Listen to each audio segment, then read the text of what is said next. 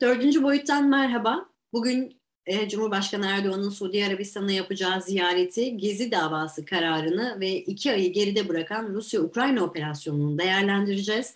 Kadir Has Üniversitesi Uluslararası İlişkiler Bölümü öğretim görevlisi Soli Özel bizlerle birlikte. Soli Hocam merhaba, hoş geldiniz. Merhabalar Didem Hanım. Hocam şimdi bugünün sıcak başlığıyla başlayalım isterseniz. Cumhurbaşkanı Recep Tayyip Erdoğan, Veliaht Prensi Muhammed Bin Selman'la görüşmek üzere Suudi Arabistan'a gidiyor. Ee, Hazine ve Maliye Bakanı Nurettin Nebati dün sosyal medya hesabından Suudi Maliye Bakanı ile görüştüğünü de e, açıkladı. Şimdi Kaşıkçı davası devredildi. Hatta e, davanın devredilmesinden bu yana 3 hafta geçti. 3 hafta sonra gelen bir ziyaret. Hocam tüm bu parçaları birleştirdiğimizde önümüze nasıl bir fotoğraf çıkıyor? Valla parçaları birleştirmekte çok büyük bir zorluk olduğunu düşünmüyorum. E, bu davanın dosyasının e, Suudi Arabistan'a devredilmesi ki benim açımdan son derece rahatsız edici. Açıkçası da küçük düşürücü bir hamle idi belli ki bu ziyaretin gerçekleşmesi ve e, iki Maliye Bakanı'nın muhtemelen de Türkiye'ye kaynak aktarılması hakkında konuşması için yapılmıştı. Ee, dediğim gibi bu e, benim açımdan kabul edilebilir bir davranış değil. Ama e, maksat hasıl oldu veya zaten böyle bir pazarlık vardı.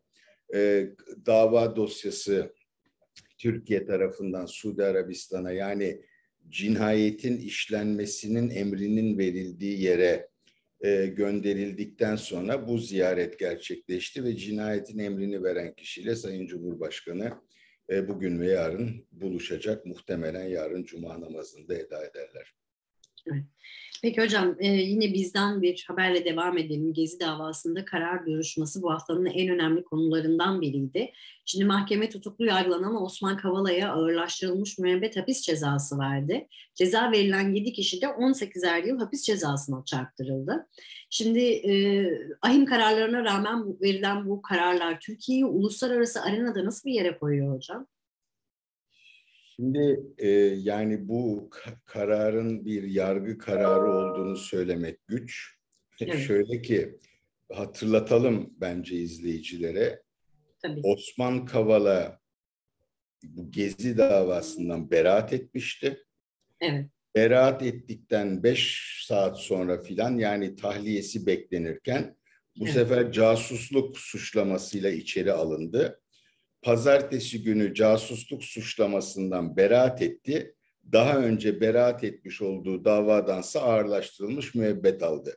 Ya buna bunu ciddiye almak, bunu bir bağımsız yargı kararı diye görmek yahut da bunu adaletin tecellisi olarak filan görmek zaten mümkün değil. Dünyada yani bu konuya ilgi duyduğunu varsayacağımız dünya devletlerinde yetkili organlar ya da uluslararası kuruluşlarda da bu aynen e, bir e, e, parodi olarak e, çok acı sonuçları olan bir parodi diye değerlendirilecektir. E, bunun e, bilinmeden yani böyle bir tepki beklenmeden verilmiş bir karar olduğu kanaatinde değilim. Dolayısıyla e, bu dava üzerinden içeriye bir e, siyasi mesaj verildiğini varsayıyorum e, dışarının tepkisinin de önemsenmediğini, bugün Türkiye'nin Ukrayna, Rusya ya da Rusya işgalinin ardından jeopolitik önemindeki artışın e, koruması altında böyle bir kararın e, verilebildiğini ve biraz da aslında e, işte hukukun üstünlüğü, yargı bağımsızlığı vesaire gibi konularda hassas olduklarını iddia edenlere yönelik de bir meydan okuma olduğunu e, sanıyorum. Şimdi bu tabii Yargıtay'a gidecek. Evet. E, Yargıtay'da bir müddet herhalde oyalanacak bu dosya. E, Türkiye'de seçimler yapıldıktan yapım, seçimlerin yapılmasının akabinde biraz da seçim sonuçlarına bağlı olarak bu davanın nihai sonucunun ne olacağını görürüz ama bu arada e, Osman Kavala'nın hayatından beş küsur yıl, e, 18 yıla mahkum edilen, o da o daha da az beklenen bir şeydi. E, hatta belki o beklenmiyordu, Osman Kavala'nınki belki bekleniyordu.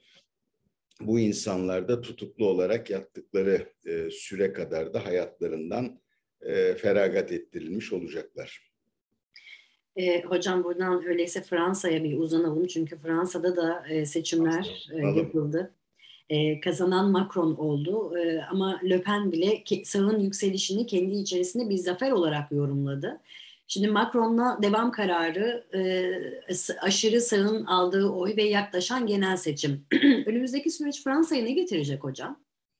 Şimdi ne getireceğini tam kestiremiyorum çünkü e, meclis seçiminin farklı bir dinamiği olabilir. Ancak sizin de söylediğiniz gibi e, aşırı sağ bir kere Fransa siyaseti içinde normalleşti. Merkez sağın çöktüğü bir ortamda aşırı sağ e, merkez siyaseti temsil eden bugünkü haliyle merkez ve sol siyaseti bazılarının kerhen des verdiği destekle temsil eden Macron'la e, Le Pen'in partisi arasında e, Fransız siyaset sistemi tanımlanmış oldu.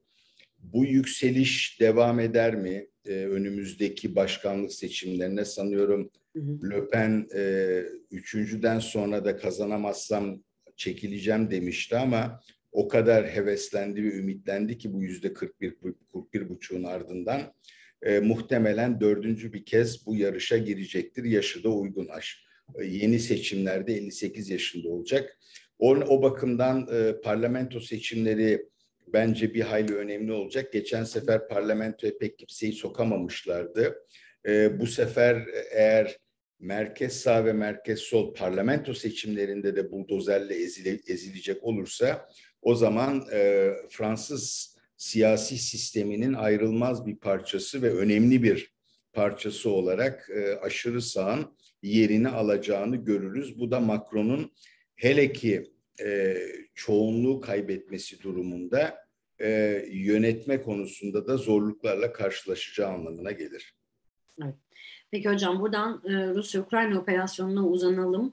E, operasyonda üçüncü aya girdik. Kalıcı bir ateşkes yok ama yaptırım savaşı tırnak içerisinde devam ediyor. Şimdi Polonya ve Bulgaristan'a ruble ile ödeme yapmadığı gerekçesiyle gaz sevkiyatı durduruldu. Evet. AB Rusya'yı şantaj yapmakla suçladı.